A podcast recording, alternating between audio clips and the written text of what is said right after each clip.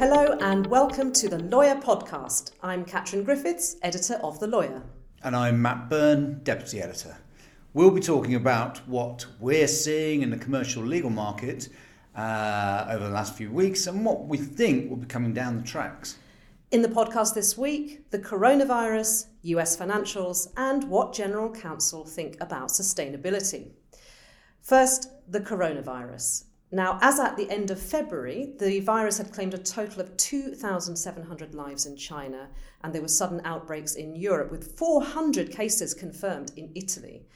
And there's already been a fall in the global stock markets on the back of the epidemics. Shares in travel and leisure companies, particularly, have been down. Um, and inevitably, there's concern about the impact on global business because China is such a source of manufactured components. So it's, it's clearly a massive issue. Kat, have there been any signs so far from firms about their level of concern? We're not actually picking up any sense of panic from law firms, um, but assuming, and big fingers crossed, that the spread of the virus is contained. Um, it's really going to have an impact on professional firms with clients and business across Asian jurisdictions in particular. Um, but you know, actually, if you look wider, uh, the recent news actually hides a slowdown in China uh, uh in general. Meaning, well, um, so Cadwalader and Winston Strawn uh, closed in China recently, and uh, there's some recent data that's just come out from SSQ, the recruiters, that the number of lateral hires made by international firms reached the lowest level in the uh, in China for four years last year. And actually, I mean, this is borne out by our own research, um, which shows that the top 20 major international firms with presences in, in Asia, half of them made up just one lawyer or none to partner in China across the whole second half of the last decade. So basically, they were, they were already shifting the emphasis of their investments away from China before the coronavirus yeah, Yeah, no, definitely. I mean, there's there's always been caution about China and how difficult it is to make a profit there. Uh, but you know, business and confidence in, in, about growth in China has been really low for some time. Mm-hmm. But clearly, uh, the coronavirus is going to put pay to any green shoots of law firm investment for the foreseeable future. Well, talking of international firms' investments overseas, and you mentioned a couple of US firms, Kat, uh, it is, of course, financial season for US firms, and obviously their performance in London will be closely watched, not just by us, but by their local rivals. And there's a bit of a mixed picture emerging uh, with some standout results. We've just had Debevoise this week posting another set of record results globally. They're up to a billion, and in London, they've just posted just above $150 million in what is, of course, its second largest office after New York. To be fair, Debevoise doesn't have that many offices in uh, outside New York, right? It's so they're kind of not the most global of them. So. They haven't got a huge footprint, so um, it's a small model. It, it, it's yeah. neat. It's uh, perfectly formed, yeah. indeed. Yeah, yeah. I mean, it's interesting the history there. Um, the the the, the managing partner or presiding partner, as you know, Mike Blair, will stress the performance of the firm over the past few years, um, and that is important not just from a point of view of revenues, but they're um, culturally they're one of the few remaining pure lockstep firms out there, and that's relevant because any recruiter is going to tell you it can be a bit of a nightmare uh, recruiting for Debevoise. Um, they're hamstrung by the lockstep in a way that the likes of Kirkland aren't. They'll say they'll deny that, but they are. Also, to put this in a bit of real world perspective, Debevoise's average profit per partner last year was oh just that mere three point seven million dollars. So yes. do forgive me if my heart does not bleed for Debevoise's recruitment problems. But um, but actually staying within the law bubble. Their results. What does that mean? Does, does, does it give us some breathing space strategically? Uh, for Boys, I'd say so, yeah. I mean, as I say, they'd point to the growth in London over the last four or five years. There's no doubt about that. And interestingly, the lockstep issue cropped up recently um, at the firm. They've had a committee looking at it for the past few months.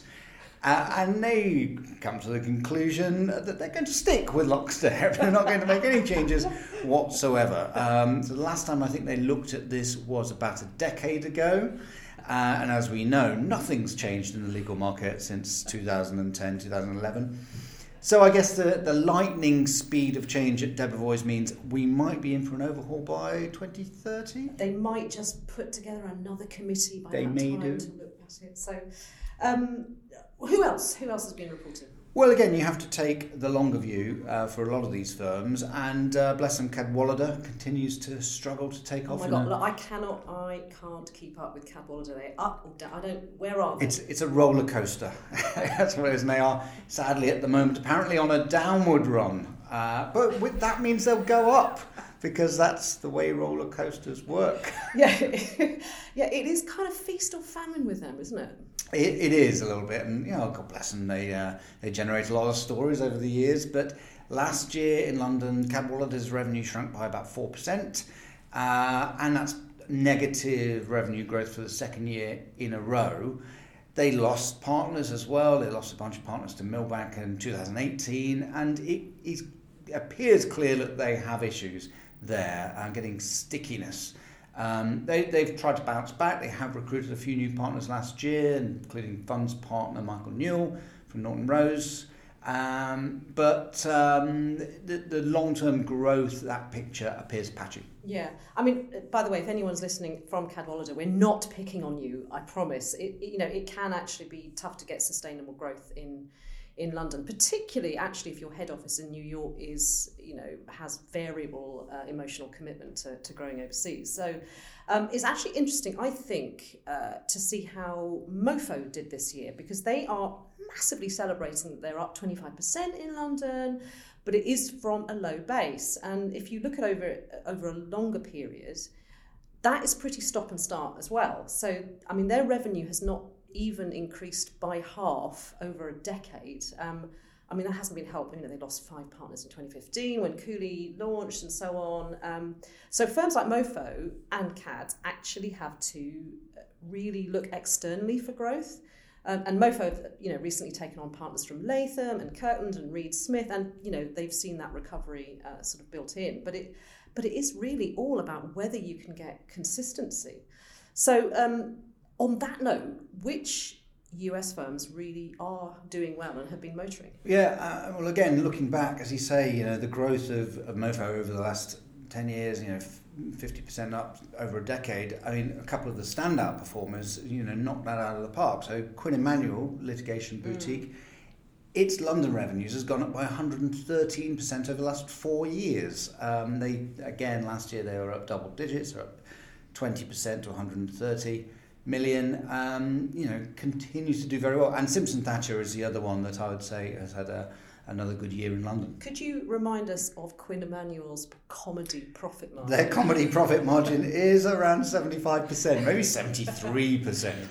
Bear in mind that the sort of law firm standard is anywhere between sort of 25% uh, You're doing well if you're above 40%. And 40% yeah, is, yeah. is high, yeah, absolutely. Tell us a little bit more about Simpson. Um, uh, let's delve a little bit into how they have been getting on in the last couple of years. Yeah, again, it's very lean, um, highly leveraged in, in, in parts of the business in terms of the numbers of associates to partners. And I think the funds team, it's around 10 or maybe a dozen.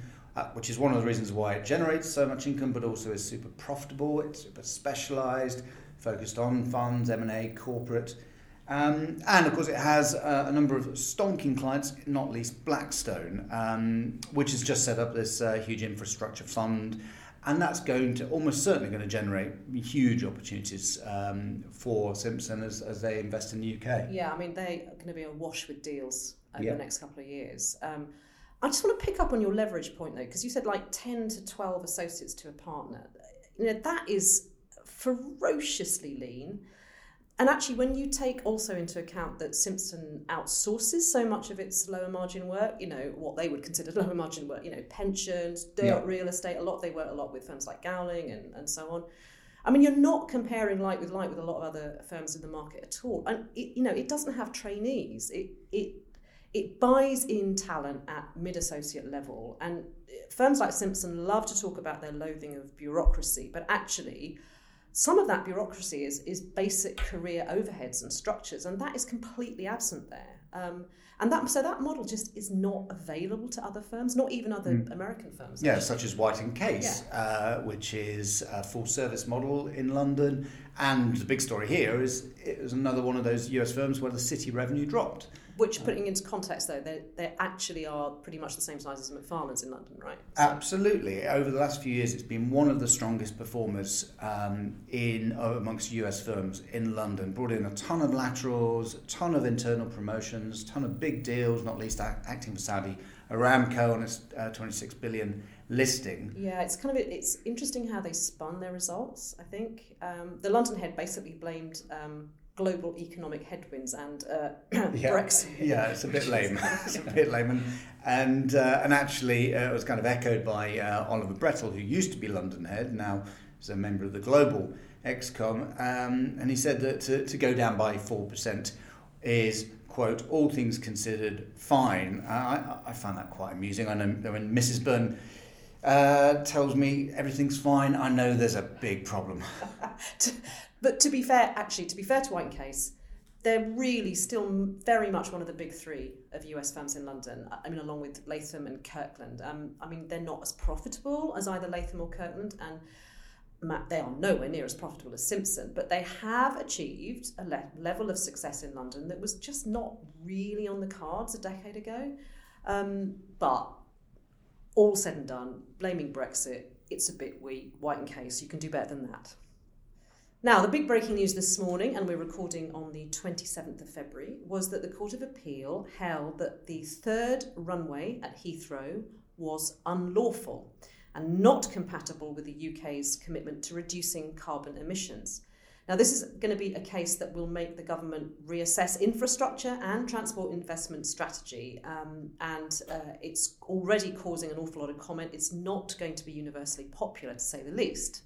But dealing with climate change properly was probably going to make all of us have to go back to first principles, and the Heathrow case is uh, going to expose a lot of the corporate sustainability agenda. So, talking of which, in very timely fashion, we actually have a big research report coming up, which is part of the Global Real Estate 50 report, uh, and it looks in detail at sustainability and client demand. Matt, what are General Counsel telling us about what law firms are doing, and actually, uh, how do we define sustainability here anyway? Okay, well, the most used term is ESG, uh, environmental, social, and governance. And the exclusive research we've carried out for this year's Real Estate 50 report, I think really underlines that it's not now only just a, a key boardroom agenda item for many clients. It is increasingly something by which they're measuring their law firms, or, or are likely to be doing so over the next few years. Yeah, it's interesting because a lot of firms are quite sceptical uh, about submitting diversity and pro bono stats now. Um, you know, particularly on tenders and so on. It, yeah. You know, it takes a lot of work for them to come up with all of this information. And there's always been a very sort of skeptical assumption on the part of quite a lot of private practice firms is that they, you know, they present these gigantic documents mm. um, to uh, to the general counsel, and it just sort of sits unread in a cupboard, as it were. Do you get the sense, though, that that things are different with the way that companies might want to use sustainable the data on sustainability and so on, and actually the practices that law firms have? I get the sense that it's really early days, and uh, uh, but that it is a very live topic. And, and our interviews with some of the, the leading lawyers in the sector, both in private practice and in uh, in house, really under, underlines how important a topic it, it really is. And one GC told us, and I quote we see this as a qualitative assessment. If a law firm takes its own sustainability responsibilities seriously, they're more likely to take ours seriously. And, and this GC also said, we're actually in the process of updating our investment guidelines and processes to ensure they meet our ESG goals. The review is at an early stage, but once this has been completed, we will expect our advisors, legal and others, to align with our own ESG strategy. Mm. So it's pretty pretty stark there. Uh, and in fact, we asked uh, clients whether they were also reviewing their policies. An overwhelming majority, 73%, said they'd updated their ESG strategies over the last year, really recently. Mm. So, so I think this really underlines how much this has gone from uh, being something that people are aware of to top of clients' agendas over the last year or two. And of course, that means law firms have to respond. So, so just to, again, to pick up again uh, what, what that GC said, they, they said they expected their advisors to align with their own ESG strategy. Is that just a one-off, or is this sort of a common response uh, amongst the you know the people that actually are that, that, that we interviewed for this survey? Extremely and surprisingly common. Uh, seventy percent said they agreed that their advisors should be aligned. Twenty-four percent of that seventy percent said strongly. So, in other words, clients are saying, yes, absolutely, we're going to work with people who align with our strategies around ESG. And as I say, that's something that even 12 months ago was not as strong. But this raises really interesting questions, doesn't it? Because because in order for that to happen, there has to be a dialogue, right? When you ask general counsel how often they've been approached by law firms trying to understand what what their clients' ESG goals were, what what was the answer? Well, this really gets to the nub of it. Are law firms acting on this? Are they responding? And the data that we've collected, uh, that's in this report, said no, not yet. You know, the best way to test this is to ask the client, and the vast majority, 80% of the clients we surveyed said they had never been approached. Never been approached. Never been approached. Well, now, not even sort of briefly over a lunch and a bit of a chat well, at the coffee stage. Look, you could say it's not incumbent upon a law firm to do this, but equally, they are forever banging their PR drum about how client centric they are and how much they listen to their clients this data seems to be telling a different story about what is undoubtedly one of the most significant issues, not just in the legal market, but in the world today. Mm. So, the key message I think that runs through this year's report is that, yeah, real estate is a market that's going through enormous changes, uh, and climate change in the ESG agenda is accelerating that change, and it's absolutely vital that the leading firms are on top of those issues. Absolutely, uh, that's that's really interesting, and I, I, it's going to be interesting um, this time next year to see whether that's changed at all, and whether whether that dialogue between law firm and clients have actually sort of been in, yep, put into practice indeed. at all. Now, when is the report out?